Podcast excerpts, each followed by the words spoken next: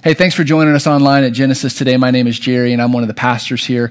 We're especially glad to have you joining us if you're new or visiting. And, and just drop a comment for us in the comment section and let us know so we can follow up with you this week. Uh, but if you've been with us for the last couple of weeks, you know that we've been in this series where we're looking at some of Jesus' most famous teachings called the Sermon on the Mount. And it's called that because when he gave this sermon, he sat down on the side of a hill that was overlooking the Sea of Galilee, and he gave these famous teachings that, that many of us can, can actually repeat back to us. It's that familiar to us. So if you have a Bible, I want to encourage you right now to turn to Matthew chapter 7 because that's where we're going to be today. And as we jump into Matthew chapter 7, here's what's interesting. We're going to be looking at the beginning to the end of the Sermon on the Mount. I know that's kind of a weird way for me to describe it, but that'll make more sense in just a moment.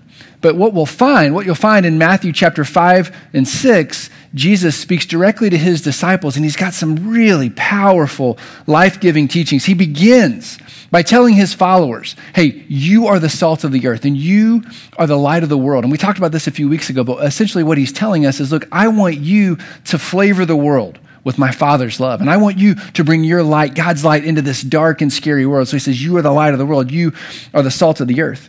And then in, Matthew 6, he teaches on all kinds of different topics. He talks about prayer and fasting. He warns against materialism and how to overcome worry. And then he warns his followers about the danger of judging other people. And then he goes on and he continues on and he challenged, we talked about this a few weeks ago, he, he challenges his followers Hey, when, when someone mistreats you, you respond to them with grace. You turn the other cheek. We, these are teachings, again, that we've heard a lot before. Last week, we talked about the fact that he instructed his followers to live lives of private generosity so that our Heavenly Father can receive uh, the, the glory for the things that we do. And so there's a lot of good stuff packed into the Sermon on the Mount. But as we get to chapter 7, Jesus actually pumps the brakes a little bit. In verse 13, he stops and he brings all of his teaching to a head. And he does this by giving a very specific command. Now, I'm going to read this passage, and I want you to see if you can find the command. It says this Enter through the narrow gate. For wide is the gate and broad is the road that leads to destruction, and many enter through it. But small is the gate and narrow is the road that leads to life, and only a few find it. So, did you see the command? It's right here enter through the narrow gate. And I'll be honest and admit, there's a lot of times I've read this sermon and I've, I've just kind of blitzed right past it. But Jesus is saying, look, it's good that you can hear what I'm saying. It's good that you hear my teaching, but I want you to pay attention. And he gives this command to slow us down to catch, to catch our attention. Because what he's going to tell us here in just a moment this, this teaching today has everything to do with life and death, or, or better yet, using Jesus' own words, heaven and hell. These are the things that hang in the balance. So he says, don't just listen to me, don't just hear me. Be very careful what you do with these teachings because what you do with them, how you apply them, matters the most. And so before we jump into the passage, I just want to take a moment and pray. And I want to ask for the Holy Spirit's help to, to open up these familiar words to us so that we don't just hear them, but we leave and we go out into the world around us and we apply them in such a way that we make sure that we're on the path that Jesus wants for us. Let's pray. Father in heaven, I, I thank you for these familiar words. I'm, thank you, I'm thankful that, that, that Matthew wrote them down and captured them for us. Holy Spirit, would you open up our eyes and our minds and our hearts and our ears to what you would want us to hear today? And help us not just to hear these things, but help us to find practical ways to apply them and to live them out so that when it all comes down to it, our feet are on the right path.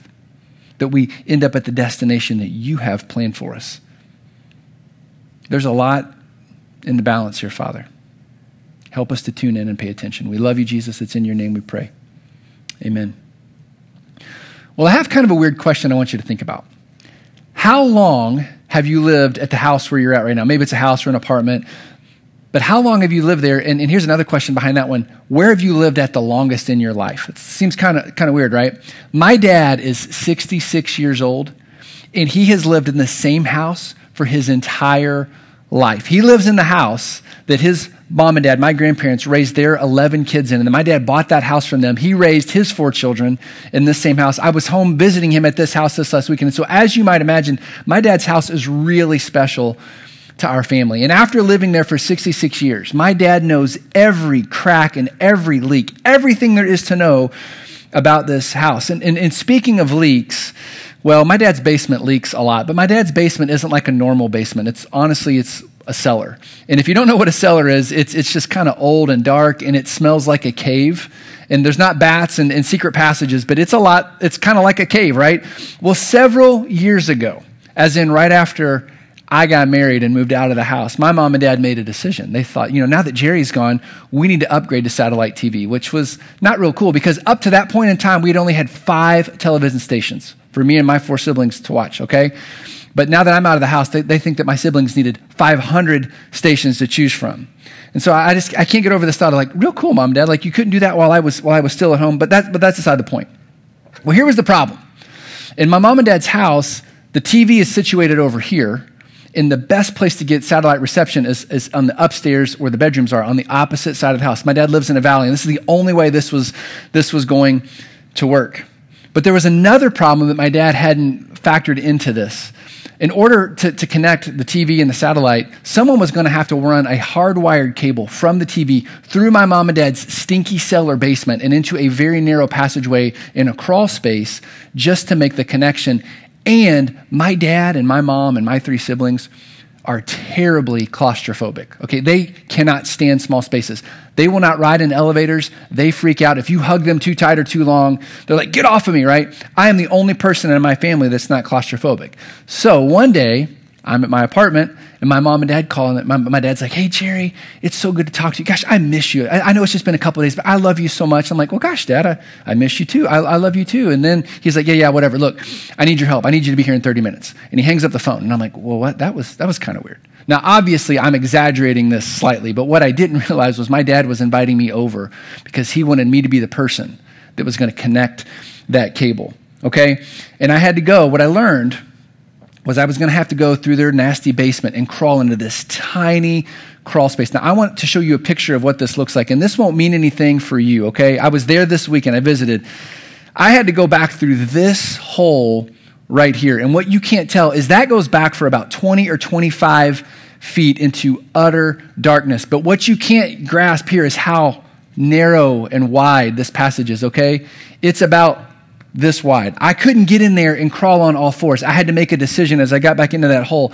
Am I going to am I going to kind of slink through like this on my stomach or am I going to go on my back? The passage was so tight, my dad had to duct tape a flashlight to a 15 foot pole and hold it over my body so I could see where I was going, okay? Now, by the way, I should probably mention this. How many of you are afraid of spiders? Because I don't like spiders, but I'm terrified of snakes, most of all, okay? And if ever there was a place in my parents' house where a snake was going to live, it's back this passageway. But this is the way we had to go in order to get satellite TV. And so, because I love my dad and because I liked the idea of having free ESPN anytime I wanted, I was willing to go back through this hole. So, I go back through there. And remember how I told you their basement leaks a lot? Well, right about the time that my feet disappeared from sight, they heard me make an awful noise. And it was because as I was shimmying back like this, I entered into a puddle of water that came halfway up my arm. So now I'm laying in the dark in, in this cold, muddy, nasty, stinky water, waiting to be eaten by a family of boa constrictors. Also, we can have satellite TV. Well, needless to say, I made it through the passage. We connected the cable, and then I had to go all the way back out through that mess to get out. And for the last 20 years, I'm happy to report that our family has been able to enjoy countless hours of, of television, all thanks to yours truly.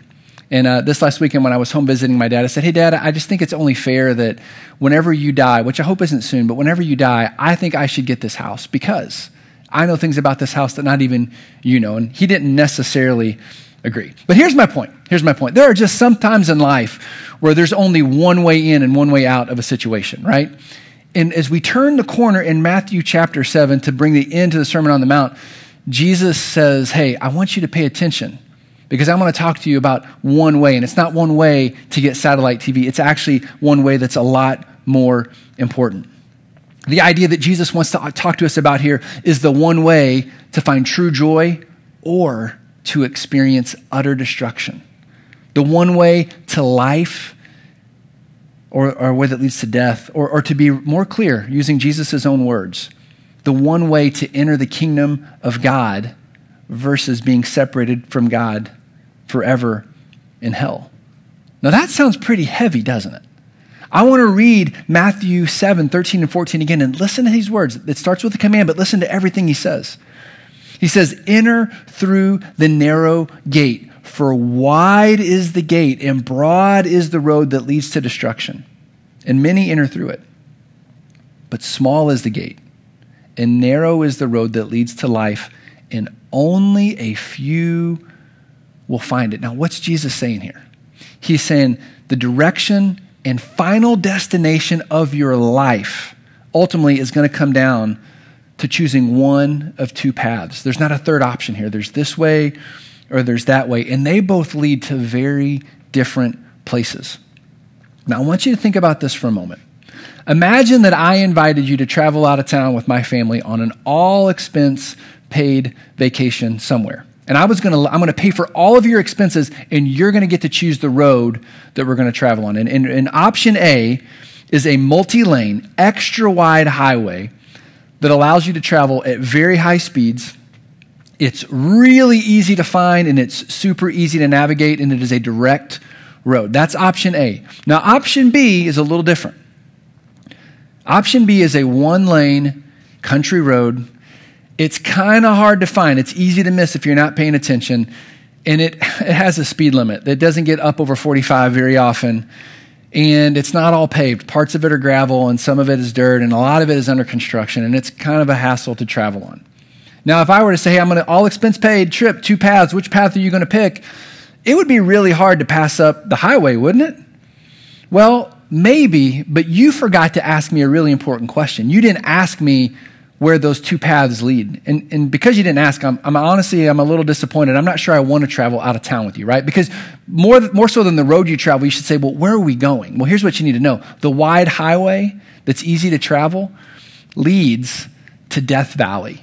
It is known as one of the most dangerous natural locations in all of America. You don't travel to Death Valley, you avoid Death Valley. And oh, by the way, the little country road actually leads to one of the most beautiful scenes in all of the world, Yosemite National Park. Now, those are two drastically different locations. And, and how you get there is determined by the road that you choose. Now, wouldn't you agree? If you were traveling out of town, it just makes more sense.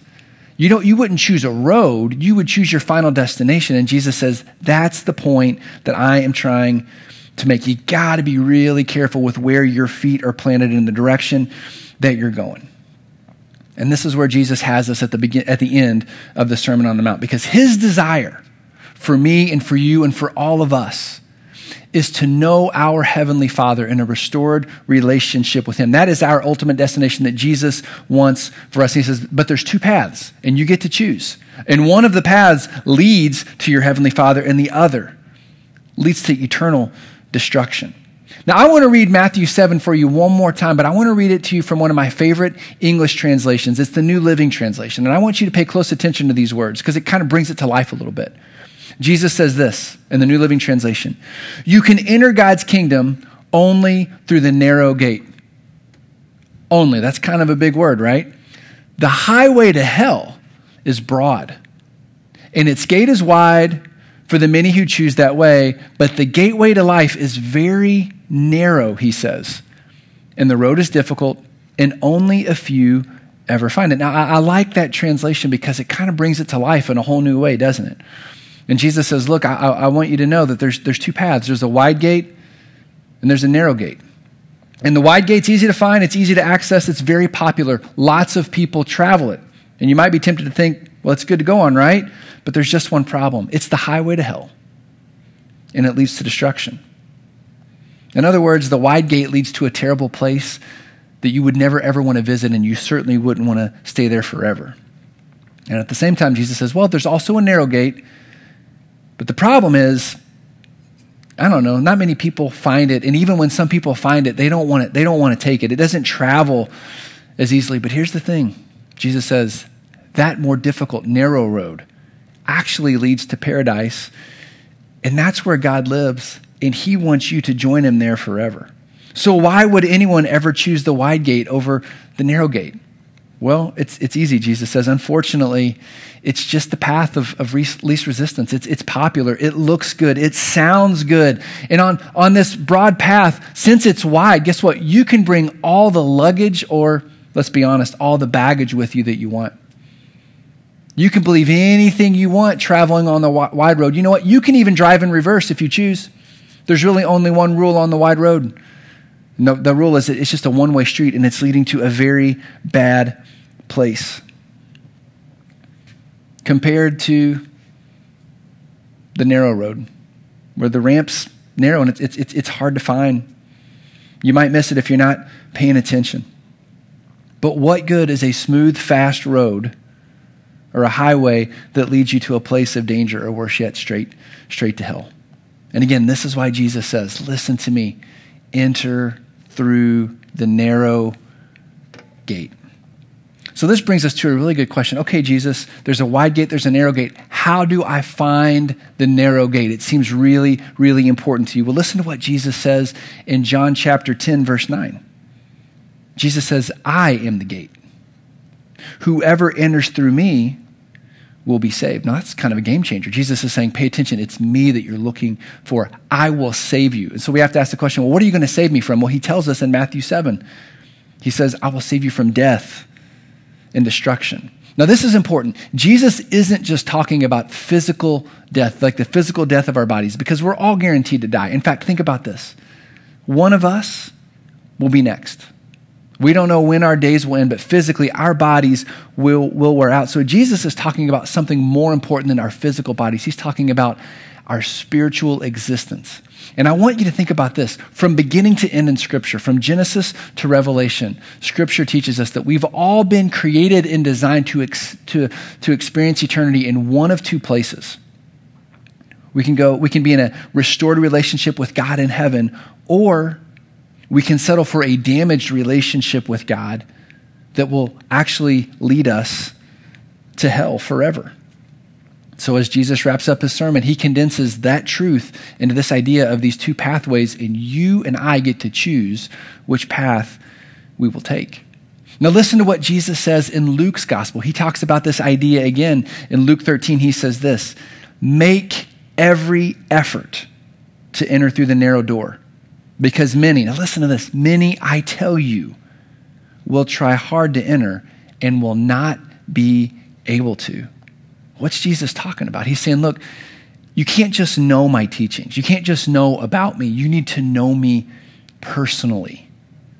Okay? You can't just hear these things. You have to apply them. And then if you go on and you keep reading in Matthew chapter 7, Jesus starts talking about trees. Seems kind of random, but he says, here's, here, I want to drive this point home.